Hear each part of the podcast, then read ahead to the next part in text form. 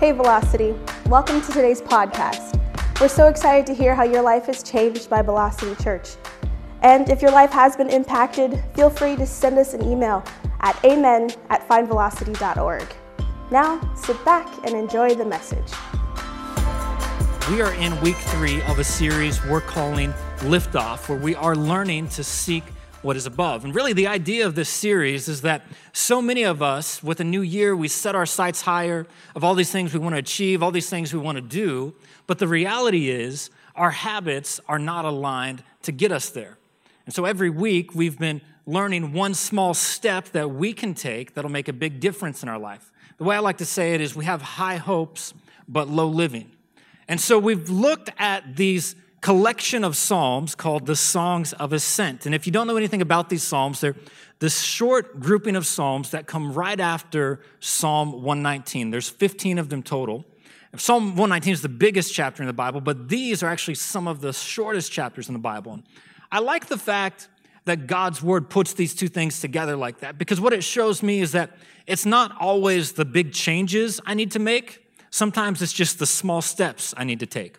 Sometimes just those small things that can create progress in my life and help me go higher. And so we've been learning things from these each week. And throughout the week, I've been giving you some tools that you can use to help you in this process. We have our lift off devotional. It's a little reading plan that I wrote that'll take you through all 15 Psalms. And I hope you've been doing that.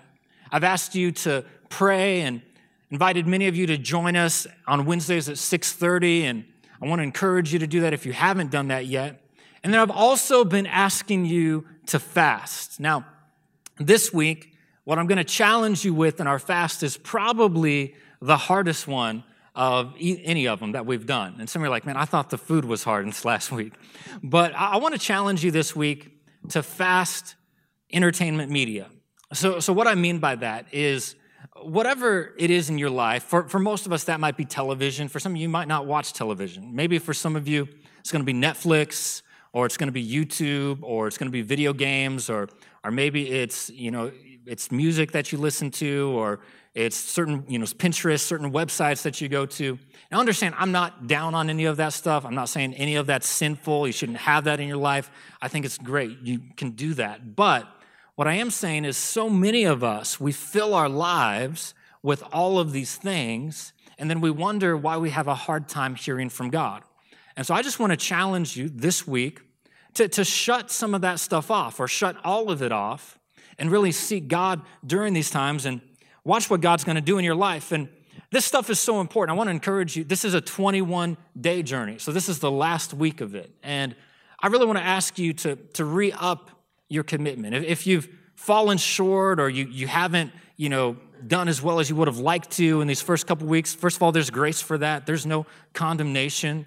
But I really want to encourage you to finish strong because what we're doing really serves to set up our year. There's just this principle that when you give God your first, He blesses the rest. And so we do that with our year. That's what we're doing. We're giving God the first part of our year. We're seeking God, believing that he, He's going to bless it. And I don't know about you, but I, I want to see God move in your life this year. I, I want to see the people in your life who are far from God. I, I want to see them come to know Jesus. Your friends, your family, your loved ones. I, want this to be the year. I, want to see addictions broken in your life this year. I, I want to see your relationships blessed. I want to see you know the power of God personally. I, I want to see your faith stretched. I want to see your relationship grow. And it happens when we put some of these disciplines into our life and we say, I'm going to I'm going to seek God first and foremost this year. And there's a lot of things that I want to see God do in our church and through our church in our city. And the cool thing is, I've already talked to a number of you, and, and God has already answered some of your prayers. Some of the things that you've been trusting God for and believing God for, He's already moved during this fast. And for those of you who that hasn't happened yet, I just want to encourage you to, to keep those things before God. Write them down, put them on your mirror. That, that's what you're fasting about. You're believing that God is going to move in your life. And, and I believe you'll see that happen. But I do want to get to our psalm today, and this is a really good one. In fact, it's one of my favorite Psalms in Scripture, so I was excited to share it with you today. It's Psalm 127. So if you have your Bibles, you can turn there. if you use your phone or your iPad, you can use that and I'll see the warm glow of God's word on your face. And uh, we're going to look at this together. But Psalm 127 is actually one of two Psalms that was written by Solomon. Now, normally when we think of the Psalms, we think of David, but the truth is there are a number of Psalms that were written by different people. Uh, Moses wrote one of the Psalms. Uh, the sons of Asaph wrote a number of them. The sons of Korah wrote some. Uh, there's this one guy, He-Man, he wrote a psalm, not He-Man, master of the universe, but uh, He-Man the Ezrahite, he, he wrote a psalm. Different people wrote the psalms, but the cool thing about Solomon is God said this about Solomon. He said that Solomon was one of the, he said, was the wisest man who ever lived. And basically what that means to us is that when he's speaking, we should listen up to what he has to say. And so I want us to look at this together in Psalm 127. We're going to read the whole thing. It's only five verses, and we'll put it on the screen for you.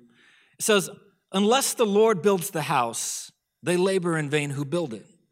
Unless the Lord guards the city, the watchman stays awake in vain. It's vain for you to rise up early, to sit up late, to eat the bread of sorrows, for so he gives his beloved sleep. Behold, children are a heritage from the Lord. The fruit of the womb, it's not fruit of the womb, that's underwear. The fruit of the womb is a reward.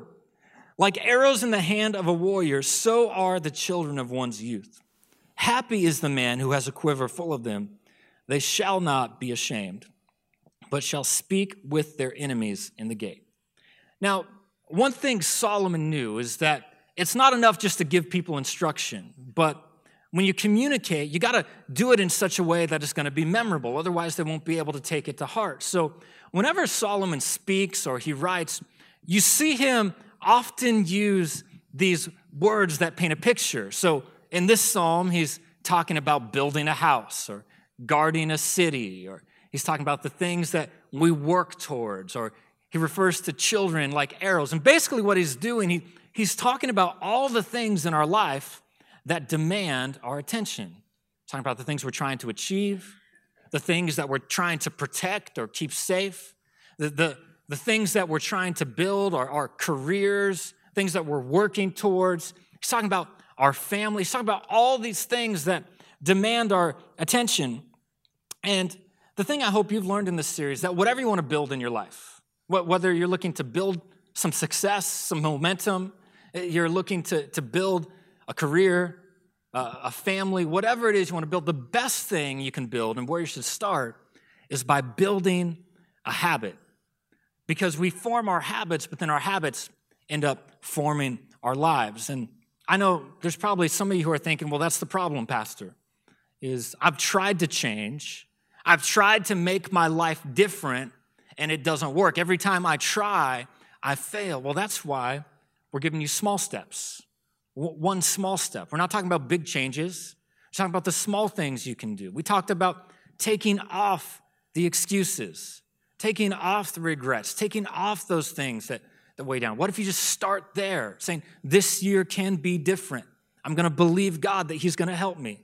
We talked about changing your thoughts, controlling those thoughts that keep you grounded. What, what would happen if just those negative thoughts, you begin to speak God's word in your life? Not big changes, but small changes. And so, the small step that I want to give you today is to really align your life with God's purpose align your life with God's purpose. And I want to use the words of Solomon to speak to you today. I want to speak from this subject, and this is the title of my message if you're taking notes. I want to tell you to aim for the stars. Aim for the stars. And I want to pray. I want to ask for God's help. I'd ask that you would bow your head with me. And we don't always do this, but I, I like to, there's just something about taking a posture of recognizing God's going to speak to you. If you would, just bow your head and I want you to hold your hands like God is going to speak to you today. Would you do that for me? I'm going to receive what God has for you. God, I'm so thankful for the opportunity to speak today. And God, I believe that this is a message that, that you have handpicked and handcrafted, Lord, for the people here. That you really have some things you want to speak to us about our purpose. God, I'm asking that you help me communicate in a way that's clear, that's easy to receive. And God, I'm asking for all of us that we would receive the things that you have for us today. Help us to see what you want us to see. Help, help us to know what you want us to know. Help us to understand what we need to understand today. God, I believe you will in Jesus' name. And everybody who agrees with that can say, Amen. Hey, how many of you like to work out? Is there anybody here who likes to work out? Couple, couple people. You're dismissed. All right, you're just. I don't want you. Um, how many of you would say, I don't like working out, but I like how I feel after I work out? Would anybody say that? See, this is how I know you're a liar. Because I hate how I feel after I work out. I'm hot, I'm sweaty, I'm out of breath, I'm usually in pain. This past week, I was hobbling for four days straight because leg day was Monday. I couldn't walk. Marissa called me an old man, hurt my feelings. My wife told me she doesn't like to work out, she likes to wear workout clothes. She, just, she likes the idea, you know, if she goes, you like that, like if she goes to the grocery store, it's like, hey, she must work out. You know, it's that whole, I, I think that's cheating. But uh, you know, the thing is, like, I'm often in pain after I go to the gym. And what I've discovered is that it's not always like sore muscles that is, is the problem. Sometimes the problem is I'm actually out of alignment. And because of that, I've ended up going to the chiropractor. And I don't go regularly. It's not like I have a, a standing appointment, but I do go from, from time to time. And, and sometimes I, I actually like it because it's amazing how much better I can feel after things are brought into alignment. You know what I mean? It's interesting though, because I've discovered something in my going is that often what happens is I'll feel a pain in one area, but the problem's in another area. I don't know if you've ever encountered this, but like I'll go to the chiropractor and, and I'll be like, you know, doc, my, my shoulder hurts over here.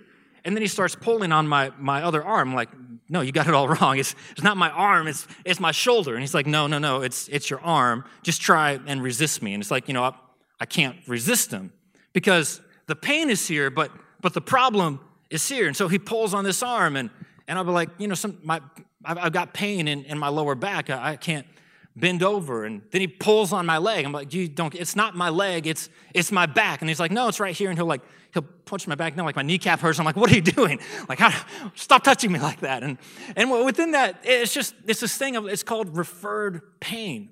It's where the pain is in one area, but the problem is in another. You know, most of our lives are like that. We've got pain in one area, but that's not the problem. The problem is in another area.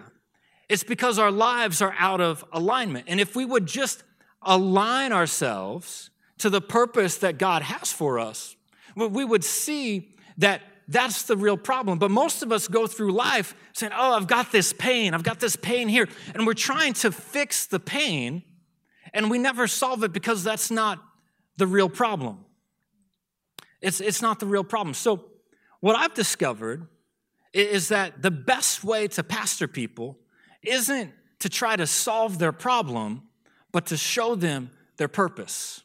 That, that's why we stress growth track so much. I, I don't know if you realize that, but growth track is actually not like something designed to get you on a team, because I, I know that because we have lots of people on a team who've never been through growth track. Growth track is not something, you know, it's not like a, a new members thing because well, one, we don't have membership at our church, so it's, it's not about that. And we encourage people, whether you've been here, you know, five years, like you need to go through growth track. You know, growth track, it's not like a new believers or discipleship thing. Sometimes people think that. But one, I don't think you can get discipled just from one class. You really, you grow in your relationship with God by being in relationship with people. That's why we talk about groups. But growth track is really designed to help you discover God's purpose for your life. That's why we say moving from where you are to where God wants you to be. And maybe even just that idea of discovering your purpose, which, which is one of the hallmarks of our church, maybe even that seems a little bit intimidating to you. I, I would just challenge you with this is to live for more. To, to live for more than, than just, you know, the, the daily grind, the putting money in the 401k, the getting a bigger house, the taking care of, or to building a career, to live for more. I'm telling you, if, if you come to church here, I, I want to challenge you. You get involved with what we're talking about, you'll, you'll understand the reason why God puts you on this earth. I, there is nothing more important that brings clarity to every goal that you have, whether you're talking about your money, we're talking about your job, we're talking about your kids, your health, everything.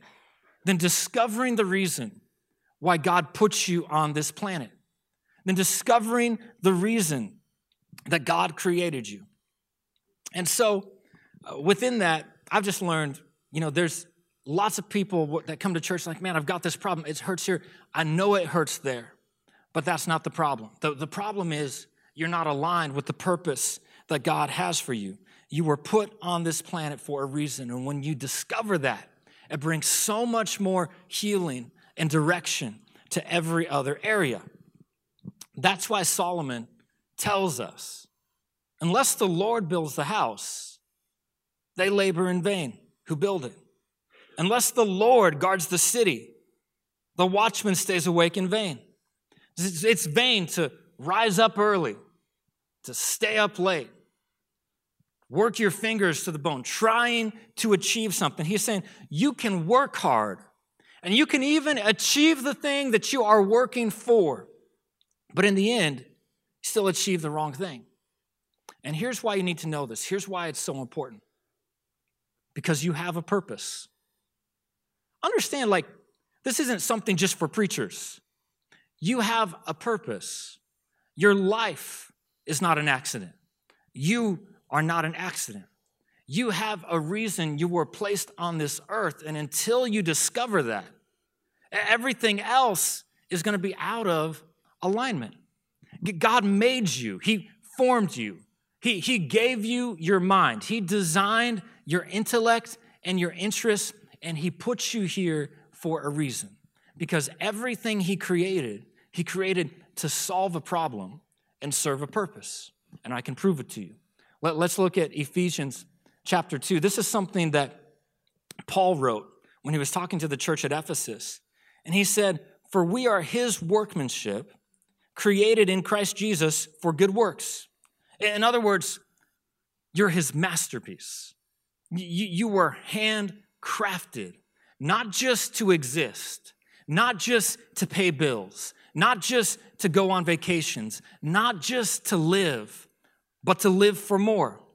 He says, created in Christ Jesus for good works, which God prepared beforehand that we should walk in them. In other words, God had in mind the thing for you to do first, and then He created you for that thing. Do you understand that? It's, he says, you know what? This is what I want to see happen in the earth. And so I'm going to make you to solve that problem. And so your life is never going to make sense. And you'll always have problems in all these other areas until you align your life around your purpose. Just like a solar system needs a sun, your life needs a purpose or it doesn't work right. And your life has a God given purpose that is bigger than just one hour a week on the weekend.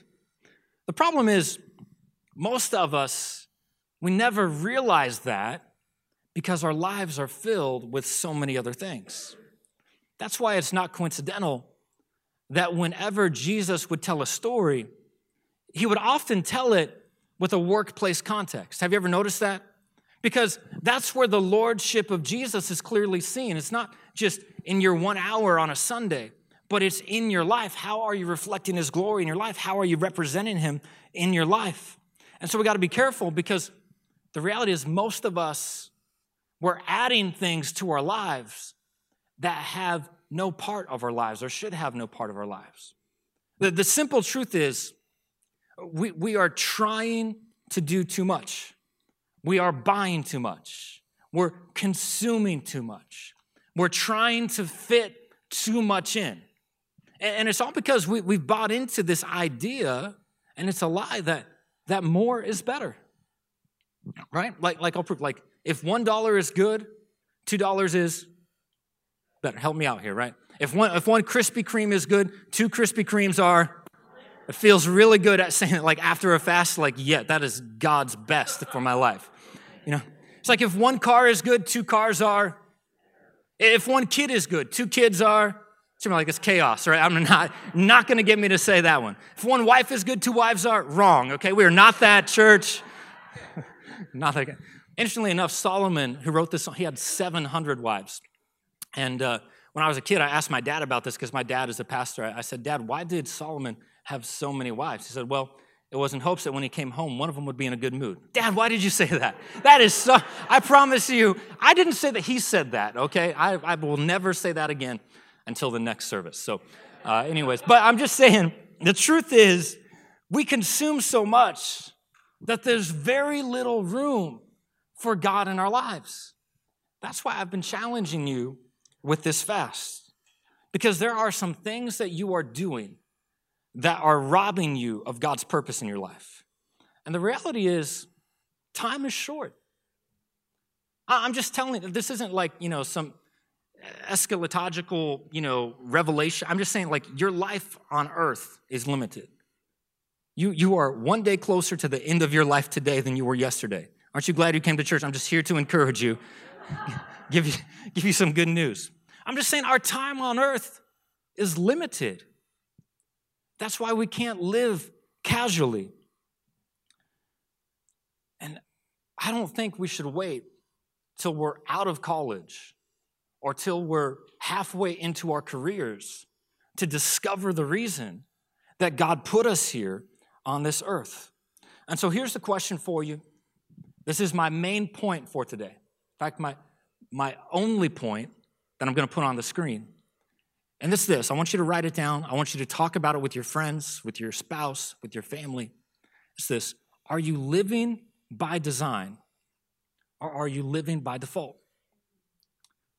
Are you living by design or are you living by default? Because the truth is, a lot of our lives are not defined by what's important. Most of our lives are defined by what's urgent or what's easy. The truth is, they're defined by someone else or something else. And I understand, like, look, there's a, there's a lot of stuff in our life that's demanding that just has to be done. Like, for me, I have never felt called to do yard work, and yet I know it still has to be done. Like, you can't avoid it. But there's other things in our lives, if we're not careful, they end up dominating our lives. They end up taking precedent in our lives, and we end up with the wrong priorities. It's kind of like this one guy I heard about, you know, Super Bowl's coming up. Anybody know anything about the Super Bowl? It's coming up. I heard about this one guy who got tickets to it last year.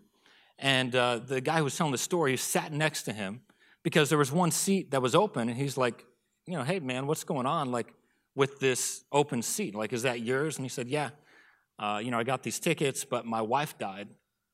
And so that's why the seat is open. And he's like, wow, that's really, that's, that's amazing. That's cool that you're honoring like the, the memory of your wife with that open seat. But he's like, you know, can't, like, these are expensive. Like, these are good seats. Like, couldn't you, like, give that to a family member? You know, isn't there some, like, relative who, you could have, like, offered that to? He's like, no, they're all at the funeral. How many of you know, like, that is the wrong priority, all right? Those are messed up priorities. I'm just telling you that, that you got to have the right priorities in your life. I like what Paul said. He says this What I used to consider gain, he wrote this in the book of Philippians. What I used to consider gain, I now count it all is loss for the sake of Christ. In other words, the things that I used to think were so important, the things that I used to think mattered more than anything else, man, I, have discovered that those aren't nearly as important as, as what I thought. In fact, he goes on to say, I've discovered the surpassing greatness of the things that Christ Jesus has laid out for me. And I think some of us, we buy into this lie that it's like, you know what? Here's what you need in life. It's just, you know, don't go all in with God. Don't go all in with you. Just do enough. Like, keep Jesus in the picture, but don't make him the, the main thing. You know, go to church when you can, but don't make that a priority. You know, give when you can, but, but don't make that a, a priority. Like, you believe in Jesus, that's good enough. You know, don't, don't, don't go all out with this. Don't, don't really orient your life around this. But can I tell you, the only way you'll ever discover what Paul wrote about that the things you used to think were important, the things that you used to think that really mattered, you count them as loss because you've discovered the surpassing greatness of what Christ did. The only way you'll ever discover that is if you go all in. And I want you to notice what happens when your goals are aligned with God's purpose. This is what Solomon said For so he gives his beloved sleep. Man, what's the sign that you're walking with and serving God's purpose? Rest, peace, right? Is there anything that would be the antithesis of our I think that's the antithesis. Because most of our lives aren't marked by rest, aren't marked by peace. Most of our lives are marked by worry. They're marked by stress. They're marked by anxiety. I wonder how I'm going to pay this bill. Wonder how I'm going to manage this job. Wonder how I'm going to deal with these demands, how I'm going to handle this problem. I wonder how, how I'm going to work out in this relationship. You know, when am I going to find someone? You're, you're stressed about a relationship. You're worried about a decision you got to make. You're, you're, you're stressed out about this project that you're working on. And I want to ask you this question. If you're sleeping, who's building the house? If you're sleeping, who's watching the city? It's not you, it's God. It's God. And I want you to notice that your goals are not at odds with God's purpose for your life. Do you see that? Who, whose house is it? It's your house. It, that doesn't mean that it's opposed to what God wants for your life. But sometimes it's not aligned with God's purpose for our life. Do you catch that? We, we've got these things that we want to do, but I would tell you there are many desires that God has put in your heart that are godly desires, that, that are God breathed. They're not necessarily selfish, but they can be if you don't have them aligned with the right purpose, if you don't understand your why. So this isn't don't do anything, just let God do it. That's not the way it works. But is do what you're called to do, knowing why you're called to do it, knowing that God is going to do what you can. And the reality is, some of you, you are working too hard. You are. Now, understand, I'm all about hard work. I think you should be crushing it when you're working. But you also need to understand the principle of the Sabbath, which is isn't trusting your ability to work hard, but it's trusting in the God who makes it work. That's what the Sabbath is all about. It's realizing that I can do more when I prioritize God in my life, when I prioritize God's purpose in my life, than when I just try and do it all on my own. That's entering into partnership with God. Is this way with the tithe? Is this way with your time? It's this way with your life. It's this way with every area. It's saying, God, I'm going to give you what I have and honor you with it. And God says, I'm going to give you what I have and bless you with it. It's entering into partnership with Him. And the reality is, you've got to give calendar time to those things that you say are important. Now, this is not rocket science. I'm not telling you something that is hard to understand, but it's amazing to me how many people say they have values that don't show up on their calendar. So let me put it to you this way it's really not a value if it doesn't show up on your calendar. It's really not a value if you don't make, you can say it is, but it's really not because you make time for what you value. So there are some of you, you need to make time for rest and renewal, like what I've been talking about. There are others of you, maybe what you need to make time for is relationships. You know, we launched our group signups last Sunday, and we already have over 150 people in groups. But I want to challenge you if you've never been in a group, this is your year. Make time. Well, I don't, you don't understand, Pastor. I don't have time. I've got all these responsibilities. I've got all these things with my kids. I've got all these other things that I got to do with work. My schedule is so crazy.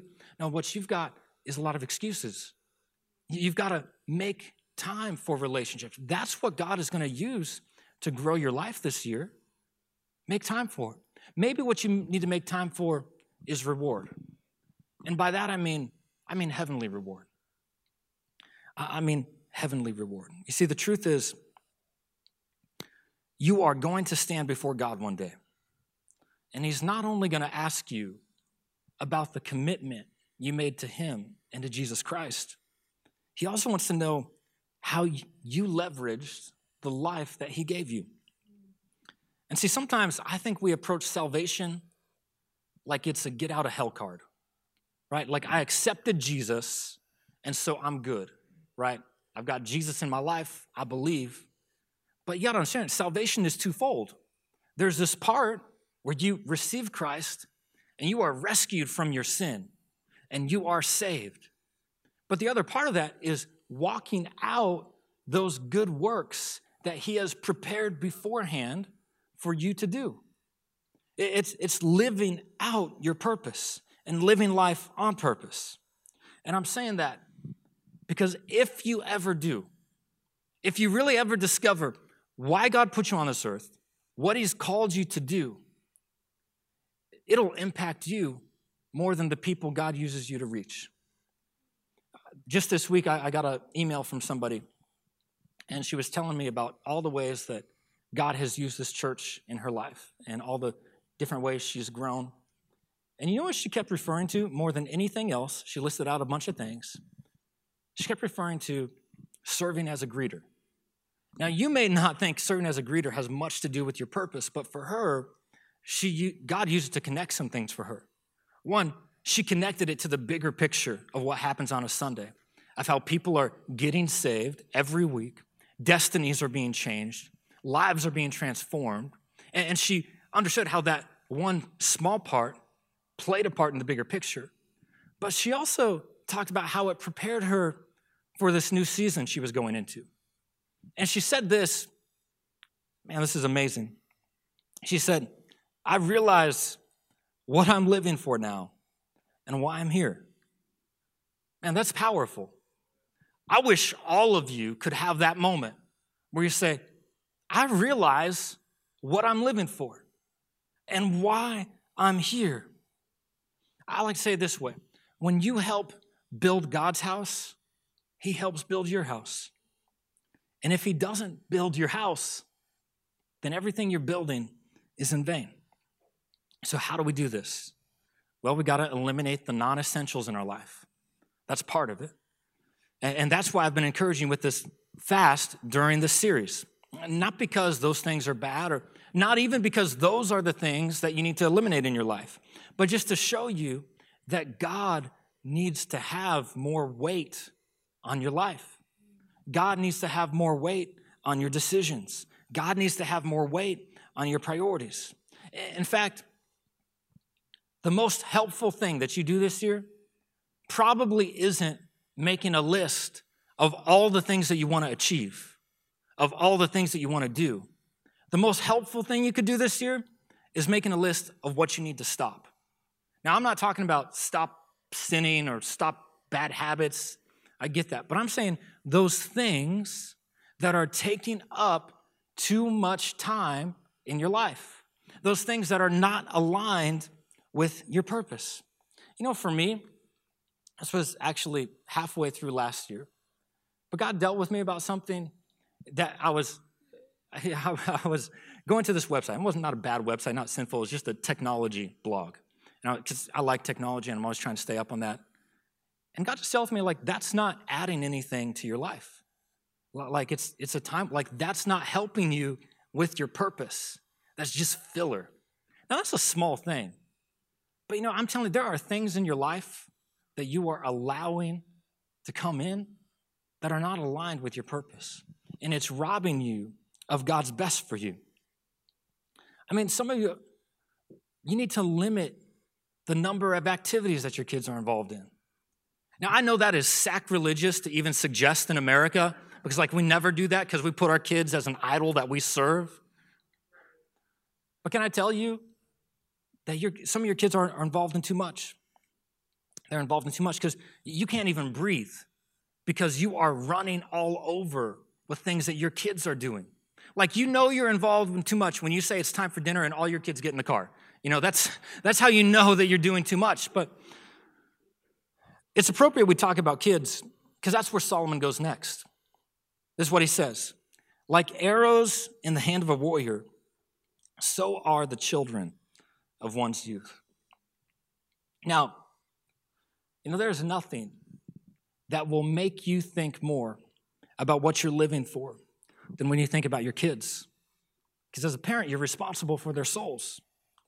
And so Solomon went this direction because he knows that when we think about our children, it makes us think about our aim, makes us think about our purpose, makes us think about why we're doing what we're doing. And he refers to them as, as arrows. What's the purpose of an arrow? An arrow doesn't do any good in the quiver. The purpose of an arrow is to hit the target, meaning that there is a purpose and a direction. Now, the interesting thing is, some of you don't have kids, don't have kids yet. Maybe your child raising days are behind you. The interesting thing is, in this text, is that the word child and the word build actually come from the same word, same Hebrew word. Son or, or child means ben, is Ben, build is benah. It's the same word. In other words, whatever you're building needs to have a purpose that it's headed for, it needs to have a direction. So, where should our things be headed? Our kids be headed? Things we're building in life? I prefer to let Jesus answer that. This, this is what he says. He says, But seek first the kingdom of God and his righteousness, and all these things shall be added to you. Say first. First. It's the highest, the most important priority. The most important thing you could do would be to live for heaven. One translation puts it this way to understand and know what God wants and then do it. To, to seek that first, to make that your aim. He says, when we do that, all these other things will come. The thing you're trying to build, the thing you're trying to protect and, and keep, the, the, the things that you're working hard towards, the, the family that you've been entrusted with. When you've got the right aim, all those other things come into line. C.S. Lewis put it this way He said, When you aim at heaven, you get earth thrown in. But when you aim at earth, you get neither. I want to challenge you to make sure you're aiming for what matters. I don't have time to go into it all, but the interesting thing is, is that stars in Scripture are often used to ref, as a symbol of reflecting the glory of God. So that's what I want to challenge you with is to aim for something that's going to outlast you. To, to aim for something that's going to reflect God's glory, whatever it is you're doing. To, to aim at affecting generations, having spiritual fruit, people who make decisions for Christ. Whatever it is you're doing, aim for that. And watch God, watch God's purpose be performed in your life.